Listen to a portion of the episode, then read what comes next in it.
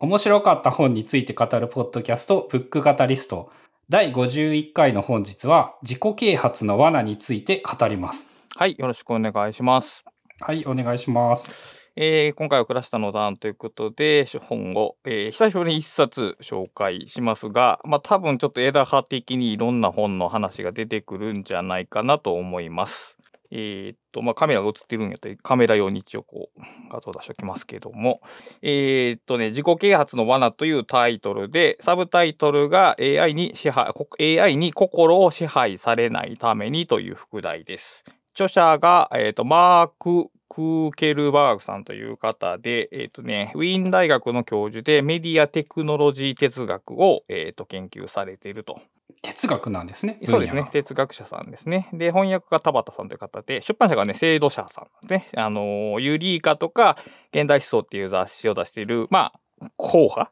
超、超、超硬派ですね。で思想とか哲学的の、まあ、著作が多い出版社から出てる、まあえーっと自己啓発の罠って書いてますけど、えーっと日本で見かけるその自己啓発にはまったら大変とかいう本ではないです。うん、ではない。うん、でまあそれはまあ、えっと読み解きながら見ていくんですけども、えースタートとして、えーっとゴリゴさんの中での自己啓発っていう言葉の印象というかそ例えば中身がどんなもんであるとかそれにどんな、えーネガティブはポジティブな感覚を持っているっていうのってどんな感じですかね？えっとね、今やビジネス書というジャンルによって大量生産、大量消費されるようになってしまって、ちょっと本質を見失って残念になっているものっていう印象です。あーちょっと残念になってるってことはそのそのバージョンになる前は残念ではなかった印象があった。えっとね、自己、自分自身が変わっているというものがすげえあると思うんですよ。うん例えばその15年前ぐらいとかは、その多分いわゆる今と、今自分がちょっと残念だなって感じているのと同じようなビジネス書を喜んで読んでいたような印象はあります。あー自分の好みが変転していったけどそれらの本は相変わらず同じものを出し続けている。うん。まあでも対象読者が例えば20代前半とかって言うんだったらなんかこう、間違っていないという言い方は変なんだけど、その、うん、まあその通りだなとは思うけど、やっぱり今の自分から見るとちょっと残念とは思う。なるほどなるほど。まあだからビジネス書で、えー書かれていることっていうのはそのまあいろいろな技能を身につけようとか自己を高めていこうとかっていうことでで日本の自己啓発っていう言葉がどうしてもその自己啓発セミナーっていうものがあるおかげでまあもう一瞬でその中身が怪しいものと捉えがちなんですけどその自己啓発、えービジネス書で書かれてることと、まあ、自己啓発セミナーでやられてることっていうのはちょっと違うわけですよね。うんうん。ビジネス書とかっていうのは、まあ、もっとノウハウより実践的な話で、まあ、自分の能力とか技術を高めていこうという話になってて、ちょっと違うんですね。で、本書のこの原題が、えっ、とね、 self improvement、im improve、improvement なんですね。 improvement？改善なんですね。うん。自己改善。で、僕、えー日本語で言う自己啓発はどっちかというと、 self、えっ、と、 enlightenment っていう言葉で、まあ、微妙に違う。うんうんうんうん。で、 enlight っていう言葉は、この light って光が、光っていう言葉がありますけど、要するに無知猛昧な状態があると。それは非常に真っ暗な状態であると。そこに、えー啓蒙っていう光を差し込んで明るくしていこうっていう意味合いで、えーここにはその光が正しいものであると。で、暗闇無知猛昧は悪い状態であると。で、その悪い状態から良い状態に行こうっていう、えーある種の価値判断が入ってるんですね。こっちが正しい、こっちが正しくないっていう価値判断が入っていると。でうんセルフインポロ、えーセル、自己改善の方は、そこまで、その道徳的な、えー意味付け、価値付けは特にはない。だから、どっちかっていうと、えーフラットというか、エンジニア的な感じかな。えー言葉のレイヤーで言うと。善悪というよりは、えー少し良くなるみたいな感じ。割とあれですね、ライフハックとかはそそうこそうそうそうにニュアンスが近い。だ僕らが、えーよく触れている情報はおそらくその自己改善の方なんで本書のこの自己啓発って書かれているものは大体自己改善と読めばおおむねニュアンスは合ってると思います。そしてそれを踏まえると、ライフハックの罠っていうことなんですね。っていうことやと思う。そう、そう読み替えてもいいと思います。そういう、えーで本書はその自己、まあ、啓発足す自己改善が、えー、どのようなものであり、どんな流れを組んできたのかっていうのを辿って、で、現代の社会でどう位置づけられているか、どんな問題を持っているかっていうところが、えー、序盤の10分の8ぐらいで、後半の10分の2ぐらいで、じゃあどうしたらいいのかっていうのが語られる流れになっております。で、一応簡単に目次だけ言うと、まず1が、えっ、ー、と、現象。えっ、ー、と、今起こっていること。で、大体これが、この本の、えー、と、概要を、まあ、まとめた本、えー、章なんで、ここを読めば大体わかります。で、続く2章から5章までが、その1で語られたことをより深めていくという流れ。で、最後の6、7が、えー、そうした問題に対する解決策と。で、現象の次が、えっ、ー、とね、歴史、社会、政治、経済、テクノロジーという2、3、4、5章になってます。その歴史の観点から自己啓発をがどんなものだったのか社会の中で自己啓発がどう位置づけられているのか。その同じような感じなんですかね。政治経済の中でどう使われたか、テクノロジーもその、その中で。そうですね。その中で、まあ現状の自己啓発っていうのがどういう流れを組んで、今ここに至って、どんな関係性の中にあるのかっていうのを、えっ、ー、と、解き明かしていこうと。で、そこにはと、あの、著者は問題があると考えているので、その問題をどのように変えていけるのかっていうとこが、えー、最後の章でまとめられていると。で、ここの本でかえっ、ー、とね、結構ね、短い本で150ページほどなんですけど、えー、僕が持っている問題意識とかなり通じるところがあったんで、まあ、今回取り上げたんですけども、えっ、ー、と、まずその、自己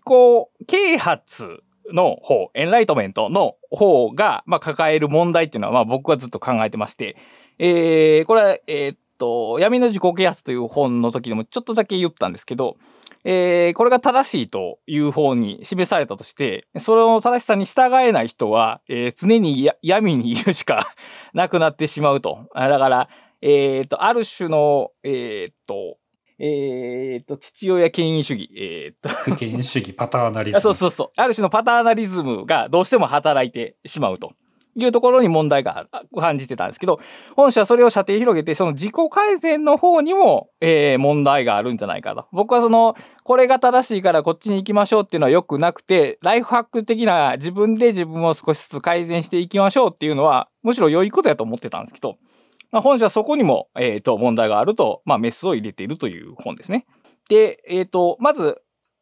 歴史からいきますけども、まあ、歴史って言っても非常に限定的なんですけど、まあ、西洋史、西洋のとこに思想史なんですけど、まあ、とりあえず古代ギリシャのあの3人いますよね。プラトンとソクラテスとアリストテレスと。はい、で、彼らが、えー、と人間に対して言ってたこと、例えば、えー、まあ、基本的にはプラトンが書いてるんですけども、汝自身を知れというようなことを申してはると。で、汝自身を知れっていうことは、つまり自分の無知を知れと。自分自身のどれだけ知らないかを知ることが、えっ、ー、と、より良き知恵の道のりであるということを、プラトンソクラテスは述べたと。あの、無知の知とか最近はなんか言い方が変わったよっていう、その、その辺のやつですね。そうですね。で、えっ、ー、と、その後に続く、まあ、えっ、ー、と、アリストテレスも、彼もまあ倫理学を説いてまして、ニコマッコス倫理学というのを書いてますけども、人がどう生きるのか、どう生きるのが良い生なのか、良いっていうのはどっちかっていうと、 good よりはあの善の方ですね。良い生なのかっていうことを説いたと。で、えー、その後に続くスコラ哲学というのもあるんですけど、まあ、スコラ哲学が一番、うん、わかりやすいとか、現代にも残ってるんですけど、なんかスコラ哲学に触れたことってあります？ゴリゴさん。えっとね、確か結局ほとんど何も知らないままで、その名前はちょいちょい聞くようにはなったんですけども、多分何か全然分かってないですね。一応簡単に言うと、まあ人間が、一人の人間が、えっ、ー、と、外、自分の外側にあるものに煩わされるのは良くないと。自分の内側に目を向けなさいと。で、えー、自分の外側、つまり自分のコントロール外にあることに、えー、心を乱されてはいけない。むしろ自分がコントロールできることに意識を、注意を向けなさい。と述べているのが、大まかな、えー、スコラ哲学です、ね。はいはい。あの、思い出しました。超、超入門みたいなやつで、そのぐらいの触りは読んだ気がする。で、まあ、あの、この話を聞くともう、自己啓発が好きな人はピンとくると思うんですけど、これ、7つの習慣という本に、まさに出ている話なんですね。これは、えっ、ー、と、関心の輪、影響の輪という話がありまして、えっ、ー、と、要するに自分がどうにもできないことじゃなくて自分がどうにかできること。それは自分自身の内面やから、そこをどうにかしなさいと。つまり他人を変えることはできないけども自分を変えることはできるんだから自分を変えましょうっていう、そのスコラ哲学の考え方は現代の自己啓発にもまあ流れ着いていると。まあ、ある意味、なんか一番土台になってるぐらいの印象ですね。うんその話が。で、著者はその、その後の、えーっと、西洋の思想っていうのを大体見ていくんですけど、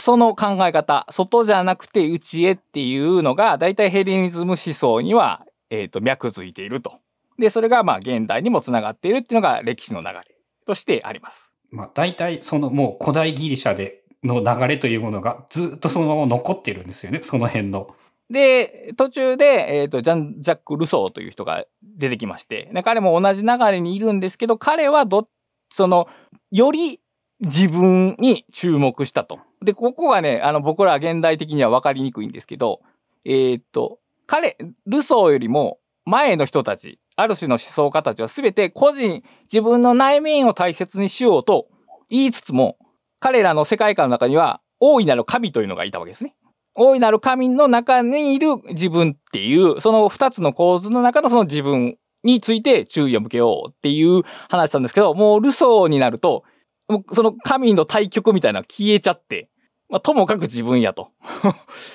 だ個人主義が少し強まってくる、ルソーあたりから。ルソーとはその近辺から、まあ出版文化というのがより流行って、で、まあ僕たち一般も、まあそのような読み書きが、えー普通になってきて、えーそのような、ルソーのような、えーと、読み書き、自分の文章の中で自分がやったことを告白する、あるいは本を読んで自分の、えー知能とか技能を高めていくっていうことが一般化してきた。そしてそのままインターネット物価につながって今に至ると。で、この流れは、あの、日本と西洋では当たり前というか、あの、その内側に目を向けるっていうメッセージは非常に普遍的に感じられますけど、で、それはこの本でも語られてることなんですけど、でも、よくよく考えたら、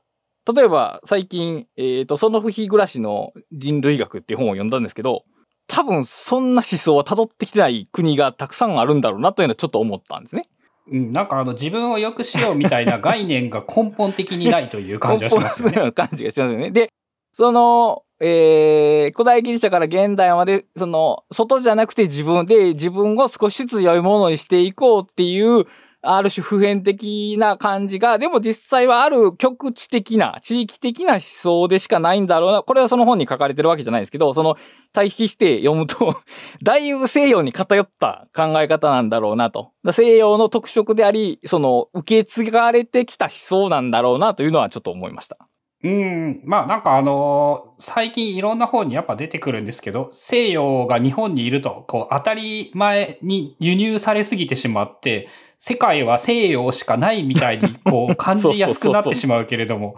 まああの文化というか経済の発展度で言ったら確かに西洋はすごく中心的なんだけど、人口で言っても、その面積で言っても、あんま中心とは言えないですからね。そうですね。だから、そこを相対化しないまま私たちは、えっ、と、生きてると。で、何が相対化されてないかっていうと、その、自分っていうものの扱いが、えーかなり違うと。で、えー歴史、その歴史、ルソーまでの歴史を踏まえて次、社会に入るんですけど、社会、つまり関係、えー自己、自分をどう位置づけるか、社会の中にどう位置づけるかっていうのが、自分はどうであるかっていう認識と関わってくると。で、個人主義が強まれば強まるほど、言ったら神が消えたように、共同体への関心も消えますよね、当然。個人主義が強まれば強まるほど神はいなくなって共同体にもその興味がなくなる。うん。これは当然。で、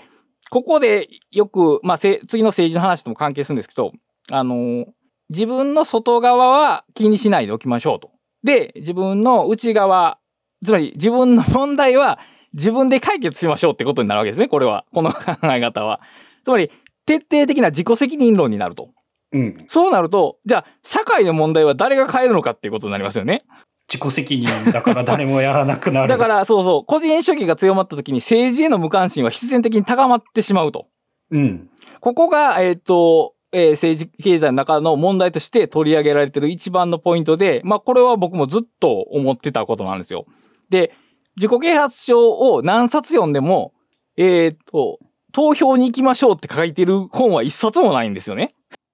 ああ、そっか。俺を良くしようということは当然考えるけれども、俺たちをとか俺たちの世界を良くしようは自己啓発書にはで想像する限り存在しないですね。だから、すべての問題が私に執着されてしまうし、すべての問題の原因も私になってしまう。だから本来、そっか。変えられるものは自分だけだから、自分しか変えようとしないんだ。本来そんなものは社会のせいであって、そこに置かれてる人間はただその被害を被っているだけっていう問題認識が遠まってしまっていく。で、例えば、その追い詰められた個人が社会のせいにするんじゃなくて自分が悪いから自殺したりとか、うつ病になったりするっていう、その個人のその心境やが実はその社会的な問題の下にあるはずが、まあ見えなくなってしまうということが、まあこの行き過ぎた個人主義が抱える弊害で、しかもそれは自己啓発的なその、さっき言ったギリシャからつ繋がっている流れと密接に関わってしまうということを指摘してます。なんかね、あの、めっちゃ無意識でそう思ってしまいそうで、自分も。いや、あると思う、それは。その自殺した人とかに対して、なんか、その、死ななきゃなんとでもなるって分かってねえのかみたいなことを思うかもしれないし、なんか、そのね、自己責任だとやっぱ、えっ、と、思って、簡単に思ってしまいそうですね、確かに。で、そその、その方が、例えばその、なんだかな、自分が変えられることに注力した方が、自己肯定感が得られるというようなメッセージがあって、まあそれは多分そうなんやけど、どうしようもない人っていうのがいるわけじゃないですか、世の中には。で、そういう人たちにとってそのメッセージって、もうほとんど絶望しか与えないんですね、要するに。うん。その無敵の人を生み出してしまいますよね。だから、こういう考え方は、あの、少なくともだから、神がいて人間はその神の前では非常に歪小な存在だけども、自分ができることをしましょうというところは良かったんですね。古代ギリシャの時は、ある程度は機能してたはずなんですけど、その大きな枠組みが消えて、で、個人に注目がどんどん行き、で、個人がテクノロジーを持って実際に変えられるようになった現代って、大変危険な状態になってると。神がいれば自己啓発にも歯止めは効そうそうそうそういていた。限界がある。どうしても。な、なぜなら、うん人間は神が作ったものやから、その人間ができるのはその神が作った範囲での改良なわけですよね。改善。でも、えっ、と、本書でも出てくるんですけど、例えば実存主義の考え方っていうのがありまして、で、実存主義って我々は、えーすえーと、存在してるわけじゃなくと。ある種の事事象であると。で、自分は自分を作っていかなければならないと。自分の選択を自分で決めて自分と人生及び自分を作っていかなければならないというメッセージがあったと。で、これも自己啓発に非常にフィットするんですね。そうですね。ただ、ただ生きているだけではダメですもんね。その実存主義的な考え方だと。で、まあ、その、ニーチェとニーチェとかも特徴的なんですけど、その、自分で何かをなせと。それがあなたの人生になるというようなメッセージとして、と解釈されると。で、これはもう思いっきり自己啓発で、さっきの自己責任論と結びつついちゃうんでね。だから、その思想者がどう思ってたかは別として、その西西洋のその思想の哲学の流れは、特にそのニーチェあたりまでは、すべて個個人が問題だと。あなたの人生では、あなたが悪いからその問題が起きてるんだっていう 方向に流れ着いてしまう危険を持っていたと。それがまあ今までにも繋がっている。この辺がだいたい社会と、社会、政治思想の半分ぐらいまでかな。で、あのー政治思想、政治経済のところでは、そのマルクスも多少言及されてるんですけど、まあ、あの、マルクスは労働が、労働が阻害されて、いや、労働によって人間が阻害されてしまうっていうその状況を、えっ、と、問題視したわけですけど、著者が言うにはその現代はもっとひどいことになってると。で、えー仕事時間だけじゃなくて、その仕事が終わった余暇時間も私たちは搾取されてると。うん、まあ、あの、印象はありますね。確かに。えー仕事が終わる。で、例えばその、空いてる時間に何をするかっていうのが、もう、あらゆる広告情報によって決まってしまうと。ないしは、えー、ツイッターとかソーシャルゲームをして、えー広告を見せられると。つまり、えーただでやってるけども、僕らは、えー広告を見たりとか、その自分の個人情報を、その企業に売ってるわけですね。見えないお金で。だから、働いてる時間、プラス余暇の時間、遊び時間も、えっ、と、搾取されてるし、それ以上に、その空いてる時間をより良い仕事をするために自己啓発に時間を時間を使うわけですね。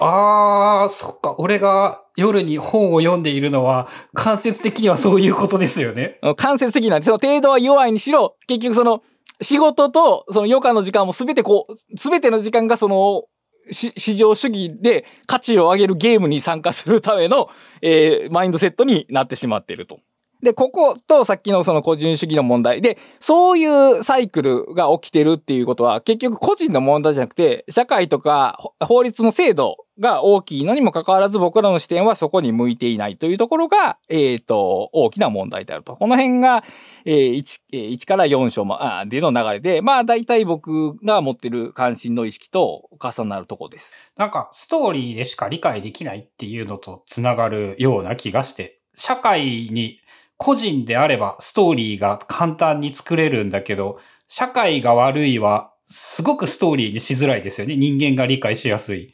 システム思考が必要になってきて、それは人間が不得意と、その因果関係がまっすぐ繋がってないものっていうのはちょっと理解しにくいところはありますね。うん、まあ、というか、多分その因果で理解できるほど簡単じゃないですよね。その社会が悪いという用語は。その辺を、しかもその、だから、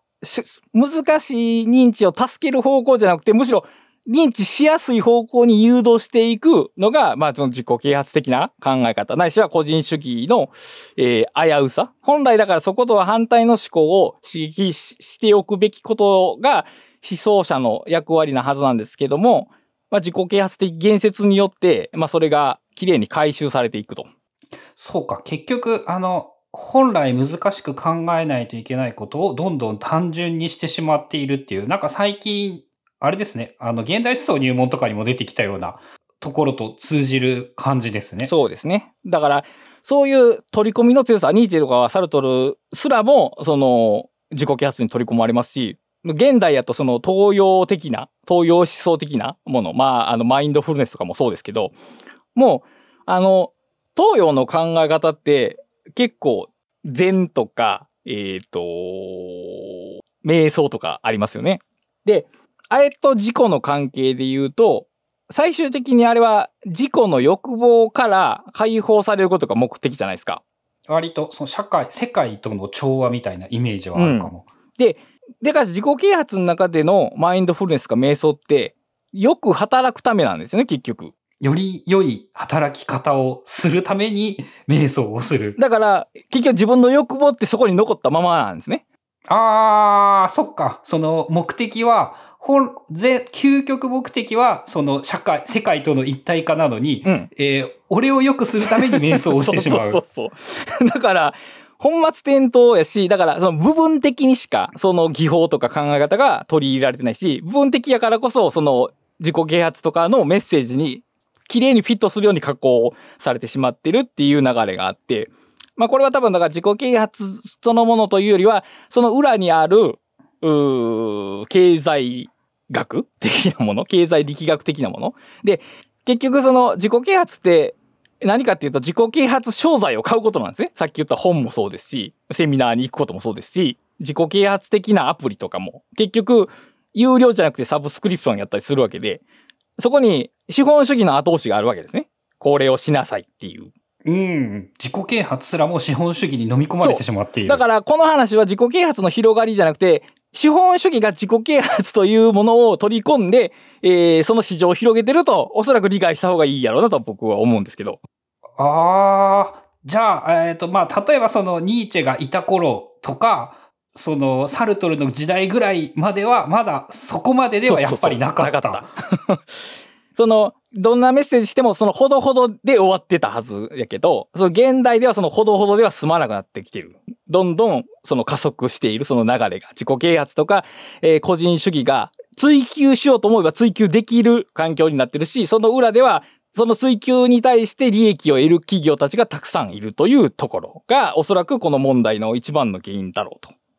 まあ、個人的には考えますね。うんうん、で、さっき言った、その、えっ、ー、と、瞑想とか、あるいはそのヨガとかもそうですけど、こういうのってまあ、ある種、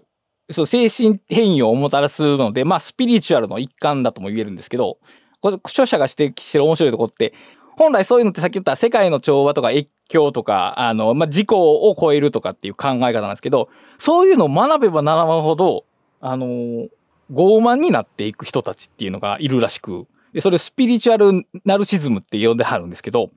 要するに、私は世界の真理を知っていると。で、あなたたちは知らないでしょと。だから全然、その、なんすか、欲が解読されてなくて、むしろ強まってるっていうことも、あの、現代では起こるよ。で、おそらくそれはその SN 的、SNS 的な、その、全然知らん人と触れ合うことがあるからこそ起こるんじゃないかなとは思うんですけど。そうか。その、スピリチュアルで心が清らかになるはずなのに、むしろ真逆の方向に行ってしまえている。評価する。だから、スピリチュアルという自分のスキルを手に入れたみたいな感じで、これも結局自己啓発の一環なんでね。自己を向上させている。うん。まあね、じ、実際自分がスピリチュアルという言葉に、やっぱそこ、そのせいでそういうイメージを持ってしまう気がする。うん、だからそういう、だから他人とは違う自分を作るためにそういうものに触れて、で、実際それを持ってる私と持ってないあなたたちって違いますよっていう、こういう比較文化っていうのを、だから自己啓発のあらゆる側面に見ることができると。で、だから、著者はそのソーシャル、まあインターネットとセレブ文化っていうことを言及してて、セレブ文化って私ってすごいでしょっていう見せびらかしのことですけど、まあそれが SNS によって、えっ、と、肥大化したと。で、最初に出てきたルソーが、あの、非常に良い二つの区分を出してて、その自己愛と、えっ、と、利己愛っていう二つを出してて、はあまあ自分自身を他者と比較することなく愛せる力。自分が大切だと思う力。例えば、えー、暴漢に襲われたら身を守りたくなるのは自己愛ですよね。でも、他人と比較することで初めて生まれてくる大切だと思う、重要だと思う気持ちは利己愛だと。で、この利己愛がこじれるとややこしい、ややこしいことになるよと、まあ、ルソーさんは述べてるわけですけど、インターネットとセレブ文化っていうのはその利己愛を肥大化させていると。ああ、そうですね。こんな素敵な生活できてる私すごいでしょっていうのを見せびらかしたい。で、そこに憧れる気持ちに引っ張られて何かをすることは全て著者の文脈では自己啓発になるわけですね。うん。で、その自己啓発が、まあ大体、単純にさっき言った個人主義を肥大化させる。で、えー社会への関心を低める。そして、その、その、その手の企業を儲けさせる構図になっているっていう3セットが、えー大体本書が言う自己啓発の罠と、まあ読んでもいいと思います。で、まあ個人主義で、まあ個人が解決したらいいっていうのと並行して走ってるのが、あの、テクノ解決主義というやつで、まあ、テクノロジー持ってきたら問題を全て解決するだろうみたいな考え方で、あの、某イーロン・マスクさんとかも大体似たような人なんですけども、あの、政治的熟慮とか、えー、時間のかかる話し合いを非常に軽視する考え方なんですね。テックの解決主義というのは。で、まあ、これは僕も非常に共感するところはあって、あの、まあ、若い頃はそういうふうに考えてたんですけど、まあ、でもやっぱりそれは危ないよなというのは最近思いますね。だから結局テクノ解決主義っていうのは、そのテクノ解決主義を先導する人のパターナリズムに結局なりかねないっていうことに最近気づいたんですけど、うん。だから、えー自分、問題を誰かし特定の主体が、えー解決できるものとして捉えるっていう意味で、まあ個人主義とそのテクノ解決主義っていうのは相関しているのではないかと。まあこの辺が、まあ本書の、えー序盤部分、っていうか序盤じゃないな、4分の3部分で、えーまあ著者のまとめる現状の自己啓発のあり方みたいなところですね。あの、テクノ解決主義っていう言葉なんですけど、はい。例えば、あの、なんて言うんだろう、全能の AI、人よりも賢い AI ができて、えーこれからの政策みたいなものは、その AI が決めてくれるみたいな、あの、愛の遺伝子とか確かそういう世界観だったと思うんですけど、そうですね。その、それはあの、テクノ解決主義の極みみたいなやつっていう。極みかどうかはわからないですけど、この著者の枠組みではその中にがっちり入ってますね。テクノロジーさえあれば、もん、ああ、だから、そっか、やっぱなんかディストピアに繋がっているような印象はありますね。なんか、だから、追、その AI 主義の追求って結局、まあ人文的なものの撤廃ですよね、要するに。うーん、そうですね。確かに。うん。で、それが果たして本当にいいことなのかというところが、まあおそらくあの、この本の5章のテクノロジーというところでちょっと語られてて、それがまあ後半の章にもつながっていくんですけど、この著者はあのメディア系の哲学者なんで、まあテクノロジーの論が結構強くて、まあそこも面白いんですけど、まあその、えー一応触れておくと、まあ僕らはそのありとあらゆるテクノロジーを使ってきたと。まあ、石器ですらまあテクノロジーだとするならば、えー、っと、インターネットもテクノロジーですし、本っていうのもテクノロジーなわけですね。で、いわゆるその啓蒙主義1.0の時代っていうのはその人文主義者っていうのがいて、それは彼らはその本を使って、その自分を高めていこうという人たちを作っていったと。で、まあ僕ら、まあ僕カタシストも、まあその系風に まあいると思うんですけど、で、そういうその人文主義者と SNS とかで、えー、今日はストレッチ何回しましたって言って、その結果をシェアしてる人たち。これもまあ自己啓発の一環とするならば、一応カテゴリー的には一緒と言えるかもしれないけど、なんか違いがあるんじゃないかということを著者は問題を投げかけられていて、まあ一番大きなその、まあさっき言った他者にその成果を見せびらかしたりとか共有するっていうことの比重比率が圧倒的に違う。本を読んで自己を高めようとしているかつての人文主義者と、その、ソーシャルデジタル人文主義者というか、デジタル自己啓発者は、その、他者ありきなのかなし、そうじゃないのか。このまあ他者っていうのもこう、リアルで生きている自分に評価をくれる人かな？どっちかっていうと。いいねをしてくれる人ですよね。例えば本を読むと他者性、他者との対話っていうのが絶対あるわけですけど、本の著者は僕にいいねを押してくれないわけですよね。まあ基本的には。だから、承認を得るためにやってるわけではないっていうところがある。の代わり、デジタル自己啓発の世界は、その承認を得るために自分を高めている。これは結局そのさっき言ったその利他、利己的な愛に、まあ、繋がってしまうと。だから、自分を高めてるっていうその二つの言葉は一緒でも、そこに含意される自分っていうものが違うんじゃないかっていう話ですね。まあ、そうですね。だ、誰しも、どちらも、その要素がどちらもゼロだとは言わないけれども、その、いいねをしてほしい人の承認欲求は比重としては重そうですね。えそうなってくると、やっぱり何を目指すのだかとか、その、どう進んでいくのかっていうのも結局変わってしまうだろうと。で、で、著者踏み込んで、その、最近のその、例えば瞑想を助けるえアプリとか、ある英語学習のアプリとか、もう何でもいいんですけど、その自己啓発を助けてくれるのに、インターネットとかアプリケーションが、えー、非常に強力なテクノロジーになっていると。で、それが何を目標にするのか、それに向けてどうステップをするのかの決定を、そのアプリがほ、決めてしまっていると。それは、果たして自律的なのかどうかと、著者は投げかけるわけですね。自己啓発っていうのは本来自分の自律性を得るためにやるはずだったのに、あなたの自己啓発はどこまであなたが決めてるんですかと著者は言うわけです。ああ、あのね、アップルウォッチをすげえ思い出して、はい。まさにそうやね。アップルウォッチはね、まあ、まさにね、そのアップルパターナリズムによる、その健康な生き方を推進してくれるツールなんですよね。そうですね。はい。その1時間おきに、えっ、ー、と、座ったままでいることはよろしくないので立ち上がりましょう。えー、そろそろ今日のマインドフルネスを始めましょう。なんか今日の運動は足りないので、もっと動きましょうっていうことを、えー、進めてきて、まあ、建前は、あの、健康のため、安全のためっていうことではあるんですけども、あの、なんだっけ、風光の我々は社会によって生かされている。そうそう。その死ぬ権利をアップルによって、自由に死ぬ権利をアップルによって奪われている？まさにそう、ね、いうこともなんか、あるよなっていう感じがして、うん、まさにそのテクノロジーの章でそこが語られてて、で、まあその Apple Watch とかを経由することで、えー、たくさんのデータを、えー、まあビッグデータとして企業なりが持ってしまうと。まあ、で、それを使って AI が何だらしてくると。ということは、えー、究極的に言うと、その AI のデータ群の方が私よりも私のことを知っている状況が生まれると。多分その人にね、従った方がね、自分が死ぬ可能性は下がる気がしますね。うん、それはもう間違いない話。で、うん、それが、例えば自己啓発とかの文脈として捉えられるのかどうかで言ったときに、あなたはあなたのことを何を知りましたかっていう話なんですね。で、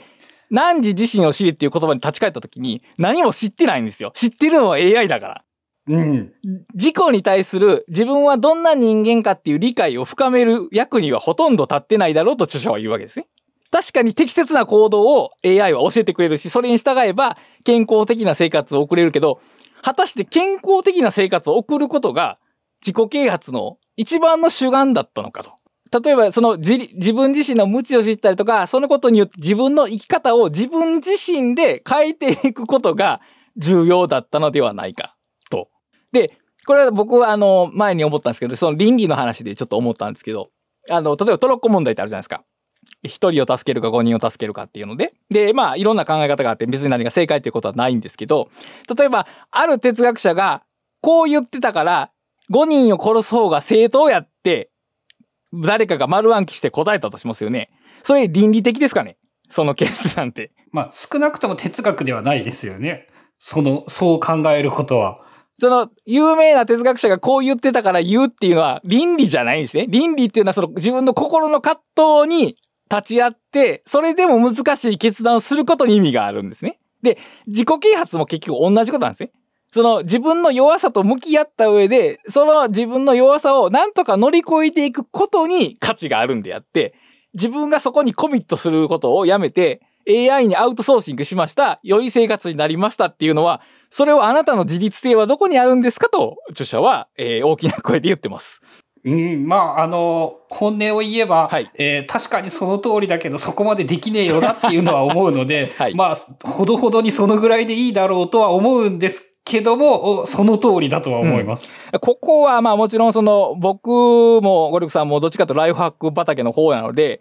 あの、テクノロジーをうまく利用した方がいいんじゃないかとは思いつつも、でもさっき言ったようにその、でもアップルの思惑に、その分かってて乗ってはいるものの、分かってて乗ってるけど 踊らされてると思っっていうのはてまあ確かではあるよなと思って、それを例えばその個人の選択肢よしってするのはいいけど、例えば社会全体がそっちに向かって進むのがいいかって言われると、うーんっていう感じはする。そうね、身近な人に勧めてはいるけれども、えっ、と、国がそれを勧めたら 絶対ダメだと思うっていうのは確かにそうですね。んだから個人の問題としては、まあ、ある程度その責任を負えるけど、この風潮が例えばその社会全体に向かって進んでいくと、さすがに行き過ぎやなとは思う意味で、その著者の指摘する問題は、まあ確かにあろうかと思いますね。そういうところを触れて、まあ、そのテクノロジーの章が終わっていると。で、残り2章が、まあ、解決策に入るのですけども、2部立てになってまして、それぞれ、えーレイヤーというかアプローチが違うんですけど、まあ解決策の第1部っていうのが、えーさっき言ったその、まあ、事故っていうものの捉え方を、まず考え直そうという話で、これは最近よく紹介している本でも出てるんですけど、まあ、例えばこの知ってるつもりとかいう本もそうですが、知識っていうのは、えーっと、いろんな人に散らばっているものだっていう話が出てきましたが、現れる存在っていう本もあるんですけど、それ脳科学の本なんですけど、えーっとね、自分っていうのが漏れ出すものだと。自己認識っていうのは、自己の内側に閉じ閉じこもってるんじゃなくて、自分の周囲に漏れ出していくものだと捉えているんですね。で、例えば、まあ、あの、非常に使い慣れた道具は体の一部だっていうような言い方をしますけど、まさにその感覚ですよね。だから、自己の領域っていうのは可変的であるとするならば、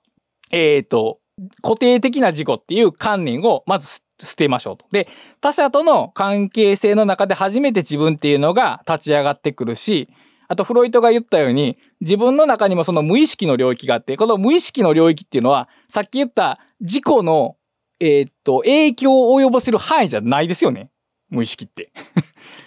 事故の影響を及ぼせる範囲じゃない。自分、ただあの、えーっと、ステ、ス ストア哲学に戻りますけど、ストア哲学って自分が影響を及ぼせるものには注意を向けて、自分は影響を及ぼせないものはやめましょうと。で、及ぼせないものって言ったら他人の評価とか天気とかっていうのは自分で操れないから気にしたらダメと。の代わり、自分の態度とか心の持ちようは変えられるから、そっちに、えーえーか注意を向けましょうと言ったときに、このその話がしたときって、フロイトの無意識理論はなかったわけですね。で、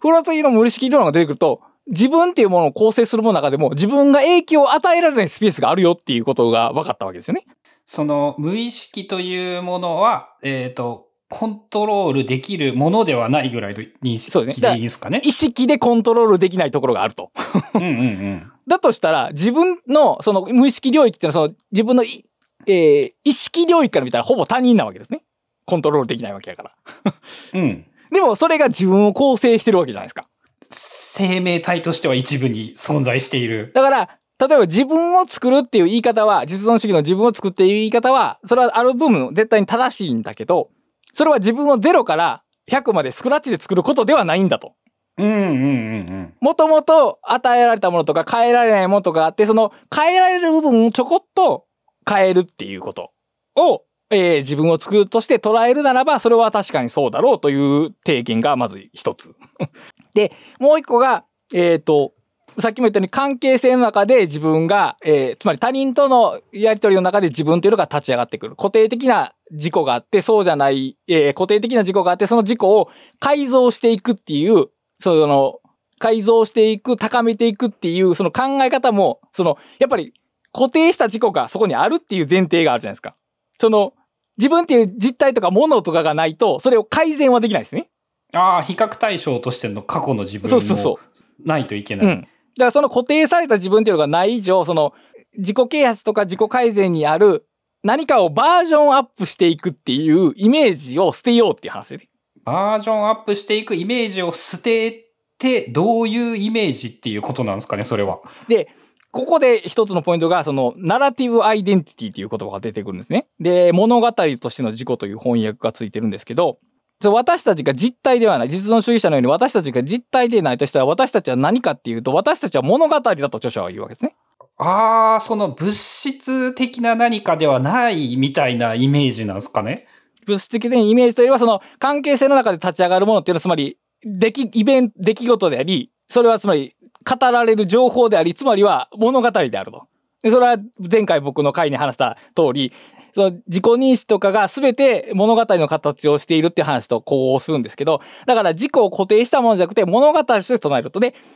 僕たちが自分の人生に対してできることは、その物語を語っていくことであると。ただし、その語り方はさっき言ったように、ゼロからスクラッチで自分の思い通りにはできない。その与えられた状況と材料の中で、語れうる範囲の中で語り方を変えていく。っていう。やり方をしていくべきだっていうのが、著者のこの、えー解決策第1部の論点の一番大きいところですね。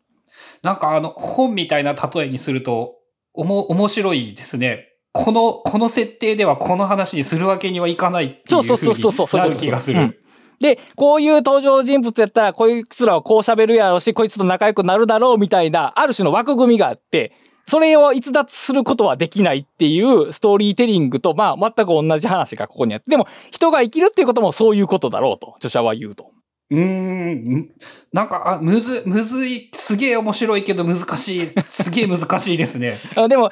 これが結局その自分を改善するのとは違うあり方で自己と他者の関係性を変えていく一つのアプローチであるし、まあ、あの、ある種これも著者が言うに、これも結局自己啓発のメッセージとしておそらく受け取られるんだろうけども、うんまあそう、そうじゃない取り方をしてくれるとありがたいと。自己啓発、著者はこれをこういう風に生きようとすることは、その自己啓発的な行為ではないと考えている。あれはまあ、取られても仕方がないとは思うと 書いてますけど、でまあ自己啓発でもあるんですけど、自己啓発的なさっき言った、結局その固定された自己を変えていこうっていうのから逸脱できたら多分 OK。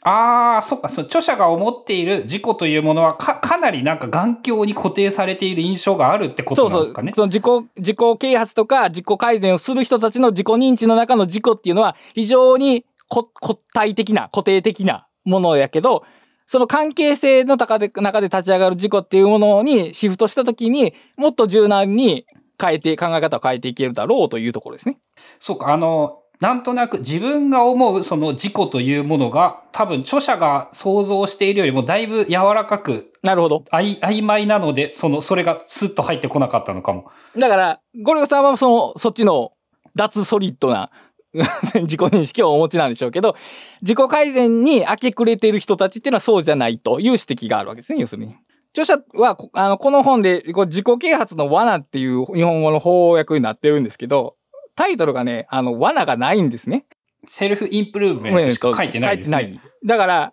著者はね、その自己啓発とか自己改善をやめなさいって言ってるわけじゃないんですね。同様にテクノロジーも使うなって言ってるわけでもないんですね。その、それまでと違ったあり方、やり方で使っていけばいいんじゃないかと。で、第一部で提示されたのが、その、自己啓発を行う側、テクノロジーを使う側の主観的な姿勢とか態度を変えていこうという話で、で、第2部は、まあ、それだけでは限界があると。で、な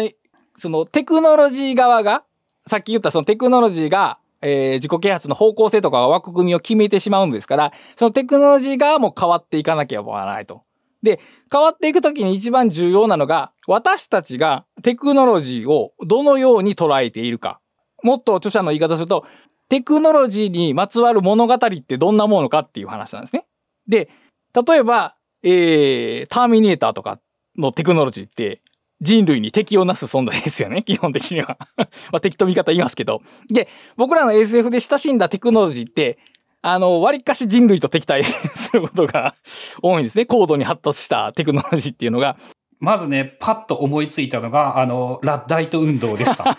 うん。あれだから、人類から仕事を奪っていく敵だみたいな感じだったですね、要するにね。で、その流れは今でもあって、その、結局、テクノロジーとは何かっていうのは、テクノロジーをどのような物語で取り、取り、捉えるかっていうことと等しいと。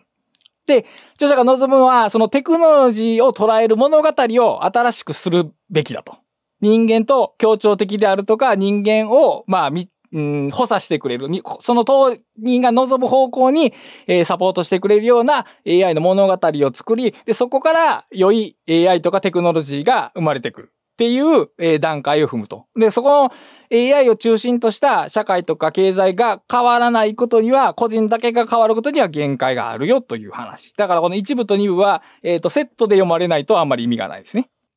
そうか、その話で言うと、例えば最近、あの、もう AI が絵描けるようになってしまって、お絵描き業界の人たちまでテクノロジーが嫌いになってしまい、なんかやばい、やばい分かれ目ですね。間に、なんかもう今のうちに改善できないと、えーテクノロジー反対派、職を奪われそうになってテクノロジーに反対する業界というのがすごく増えそう。だからあのテクノロジー、あの絵描き AI によって新しい職業が生まれてきて、それが失われる職業の数とペイかそれよりも上であれば多分いいんですね。そう世代的にその新しい人たちは AI を友として認識するでしょうけど、その雇用を生み出せないのであれば、その人類にとっての AI の物語っていうのは多分悪い方向に進んでいくでしょうね、きっと。多分ね、その変化が、なん、なんだろう、蒸気機関の頃の変化が、その変化よりも、その AI が絵が、絵を上達する変化は、早いと思うんですよね。と、世代が入れ替わらないから、確かに。その、やべえんじゃねえかなっていう感じがして。まあだから今、この、この時代である程度仕事をできる人が AI を嫌いになったら、あと10年か20年はそう現役で嫌いであり続けるわけですからね、まあ。うん。で、しかもその人たちはおそらく70、80まで仕事をするので、確かに。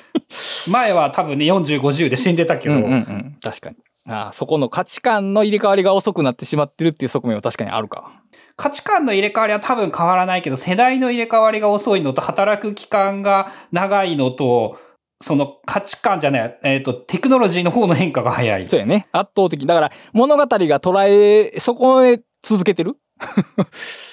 つ常にその物語の、じゃあな、テクノロジーの変化が物語よりも先に行ってる？まあ、その SF の最先端を読めば違うかもしれないですけど、僕らが一般的に触れる物語のおける、まあ、AI とかテクノロジーって、特に AI がひどいですね。AI が。AI の加速がやばいですね。その、俺たちがちっちゃい頃は、あと200年後に実現すると思われてたことが、20何年で実現してしまった。うん。とか、まあ、自動運転はリアルに生活に近づき、まあ、コンピューターを使わない人でも、あの、生活に密着するような話ですし、で、それが、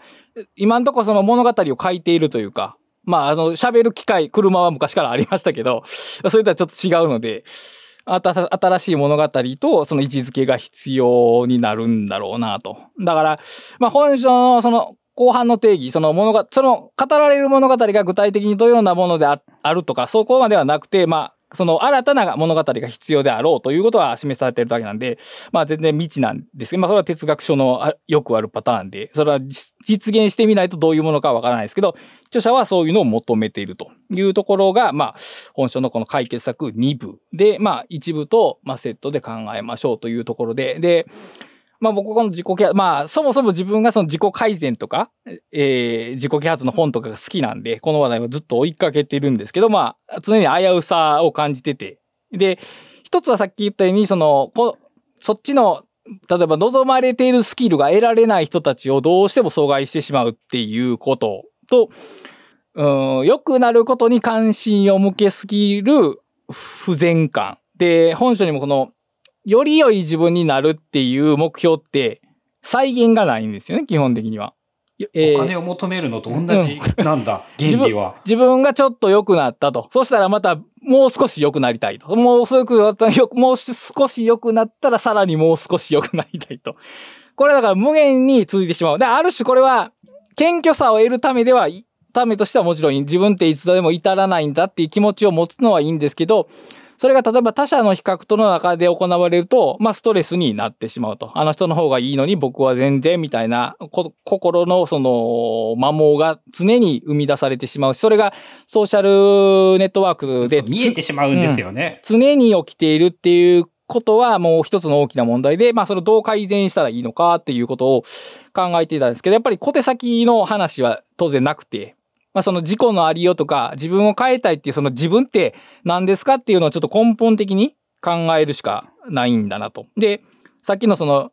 有名な哲学者が言った倫理の話と同じなんですけど、これも結局この本読んでどうこうというよりは、じゃあ自分でやっぱり自分って何だろうっていうのを考え直すしかないんですよね。自己認識を改めるしかない。さっき言った、例えば物語のしての事故とか、えー他者の関係性の中で立ち上がる事故。日本で言うとさ、文人主義っていう考え方があって、平野啓一郎さんがああの人の面白いですね、あれすごい。もうあれもだから関係性の中で立ち上がる事故の話ままさに重なる話だけど、ああいうのをに触れて、改めてじゃあ自分ってなんだろうって考え直す。で、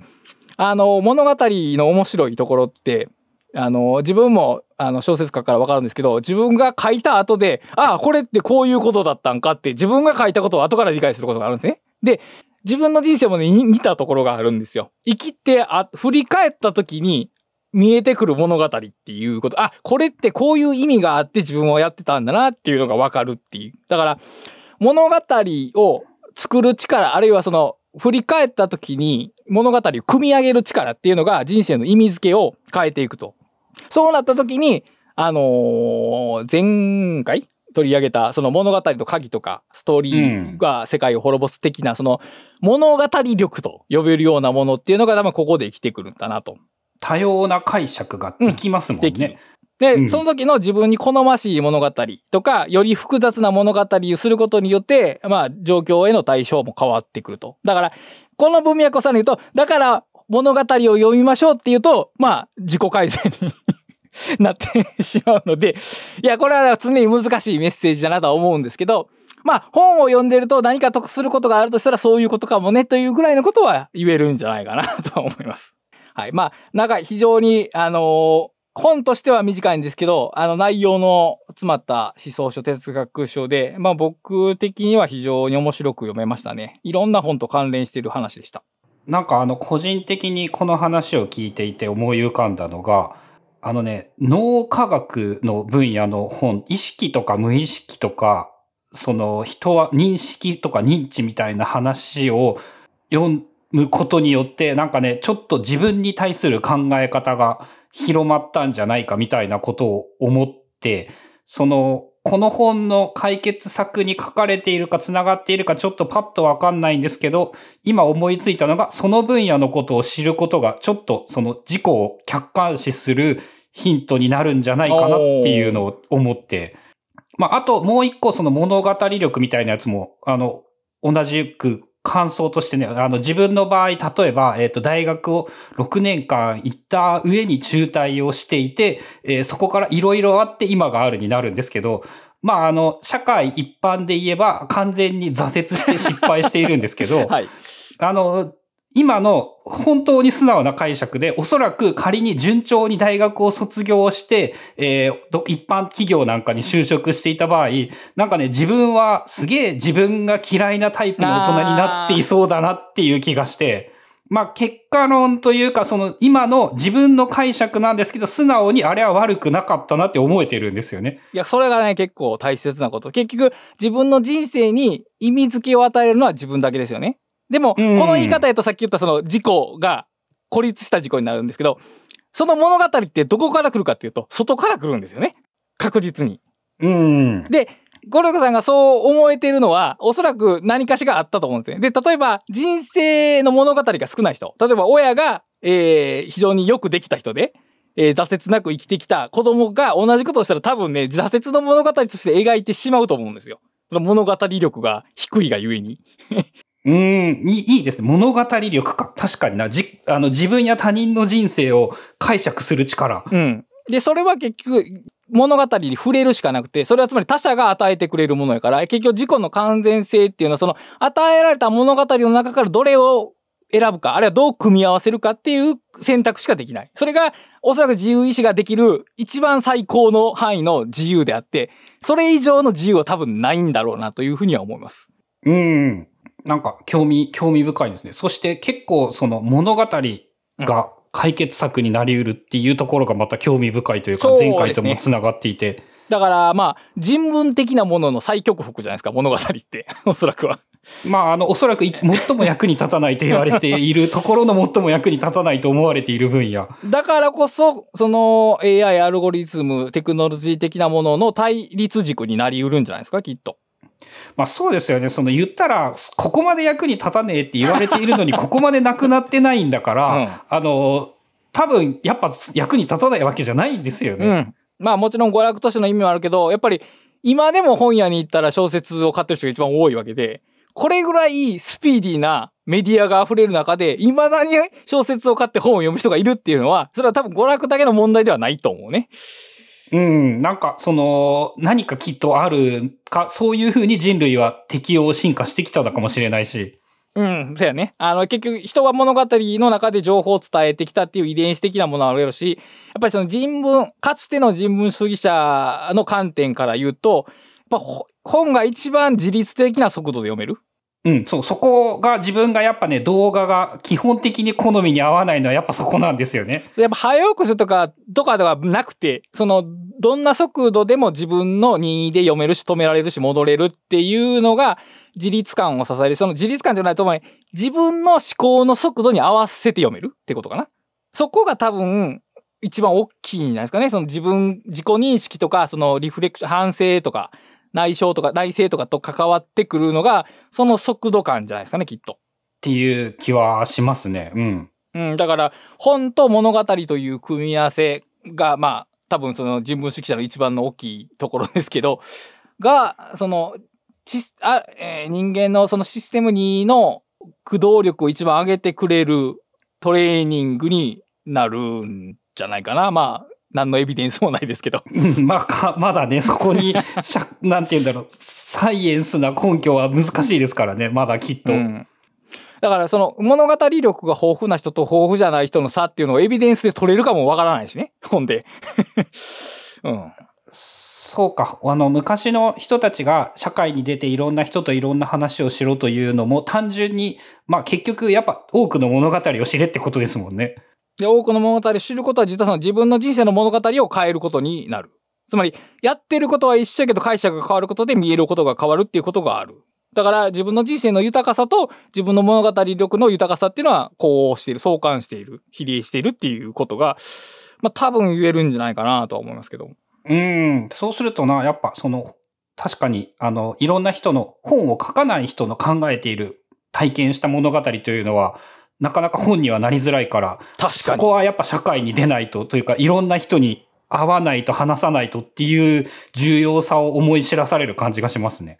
あとあの、社会学の本のあの、インタビュー。うーん。その地元の人とかその職業の人のインタビューで立ち上がる物語っていうのもあって、そこがやっぱり人類学とか社会学の面白いとこは、その結局そこに生きる個人の物語を再構成するとこにあると思うな、多分。そうですね。あの、アフリカのその話とかも、まあ、まさに、おそらく、それは日本国内でどんな居酒屋とかバーに行っても会えないでしょうからね、その人たちには。ね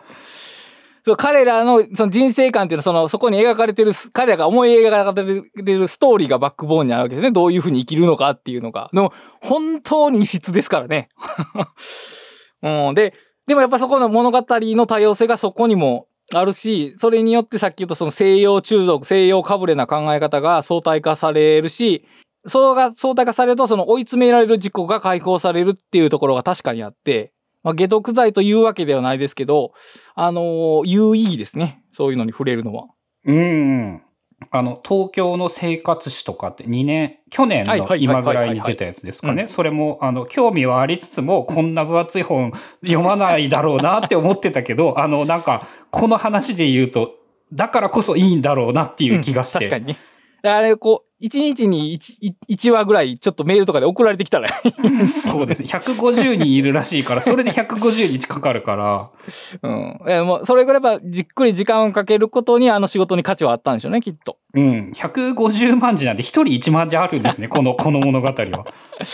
いや、一人の人生が1万字なんかで。何できるわけはない、うんもう当然。だいぶ圧縮されてるよね、だからそれでも。うん。まあでも、その、なんか、えっ、と、そうですね、多様な物語、まあ本にも十分可能性はありますね、そうやって考えれば。と思います。だから、そんな全然廃れたことではないし、やっぱ文字の読み書きとかで、えーゆっくり行われる情報交流っていう、その即時的なチャットとかではなくて、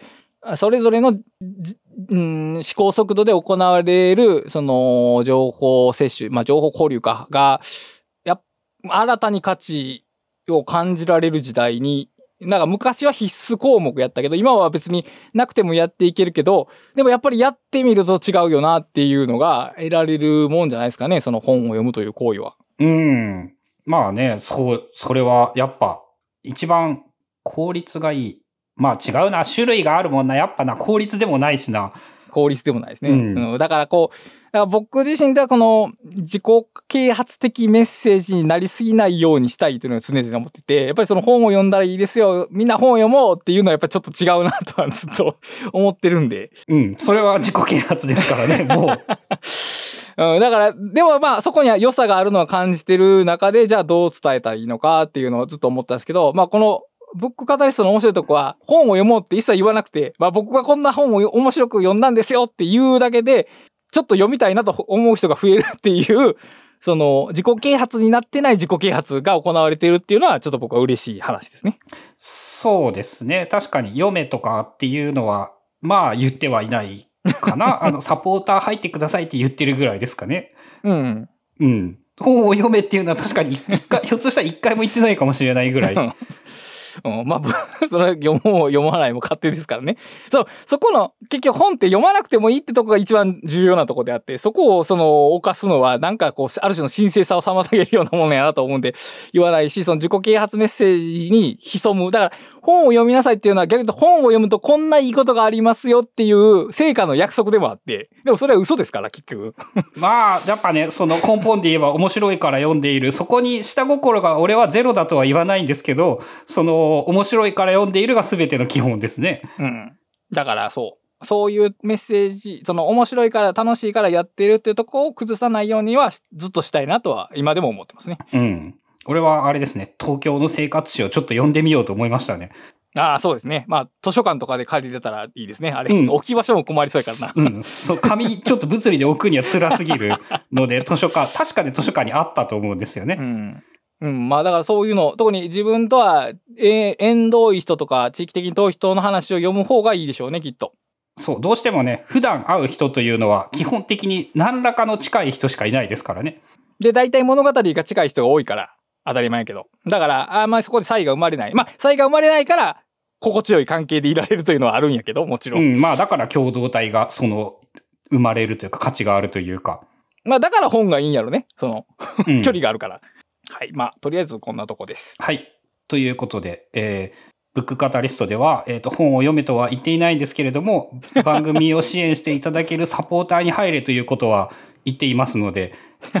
えーサポーターに入っていただけると、アフタートークの視聴だとか、えー読書会の参加だとか、あと今回ね、倉下さんの画面共有をしながら喋っている動画というのを撮っていて、えー俺からすると倉下さんがいかに、えー何も見ずに喋っているのかというのもよく分かったので、ほとんど動かしてなかった、ねうん、まあそういうのも、えっ、と、サポーターに入っていただけると見られるので、えー気になる方は概要欄のリンクから飛べるブックカタリスト公式ページなどからご確認ください。それでは今回もお聞きいただきありがとうございました。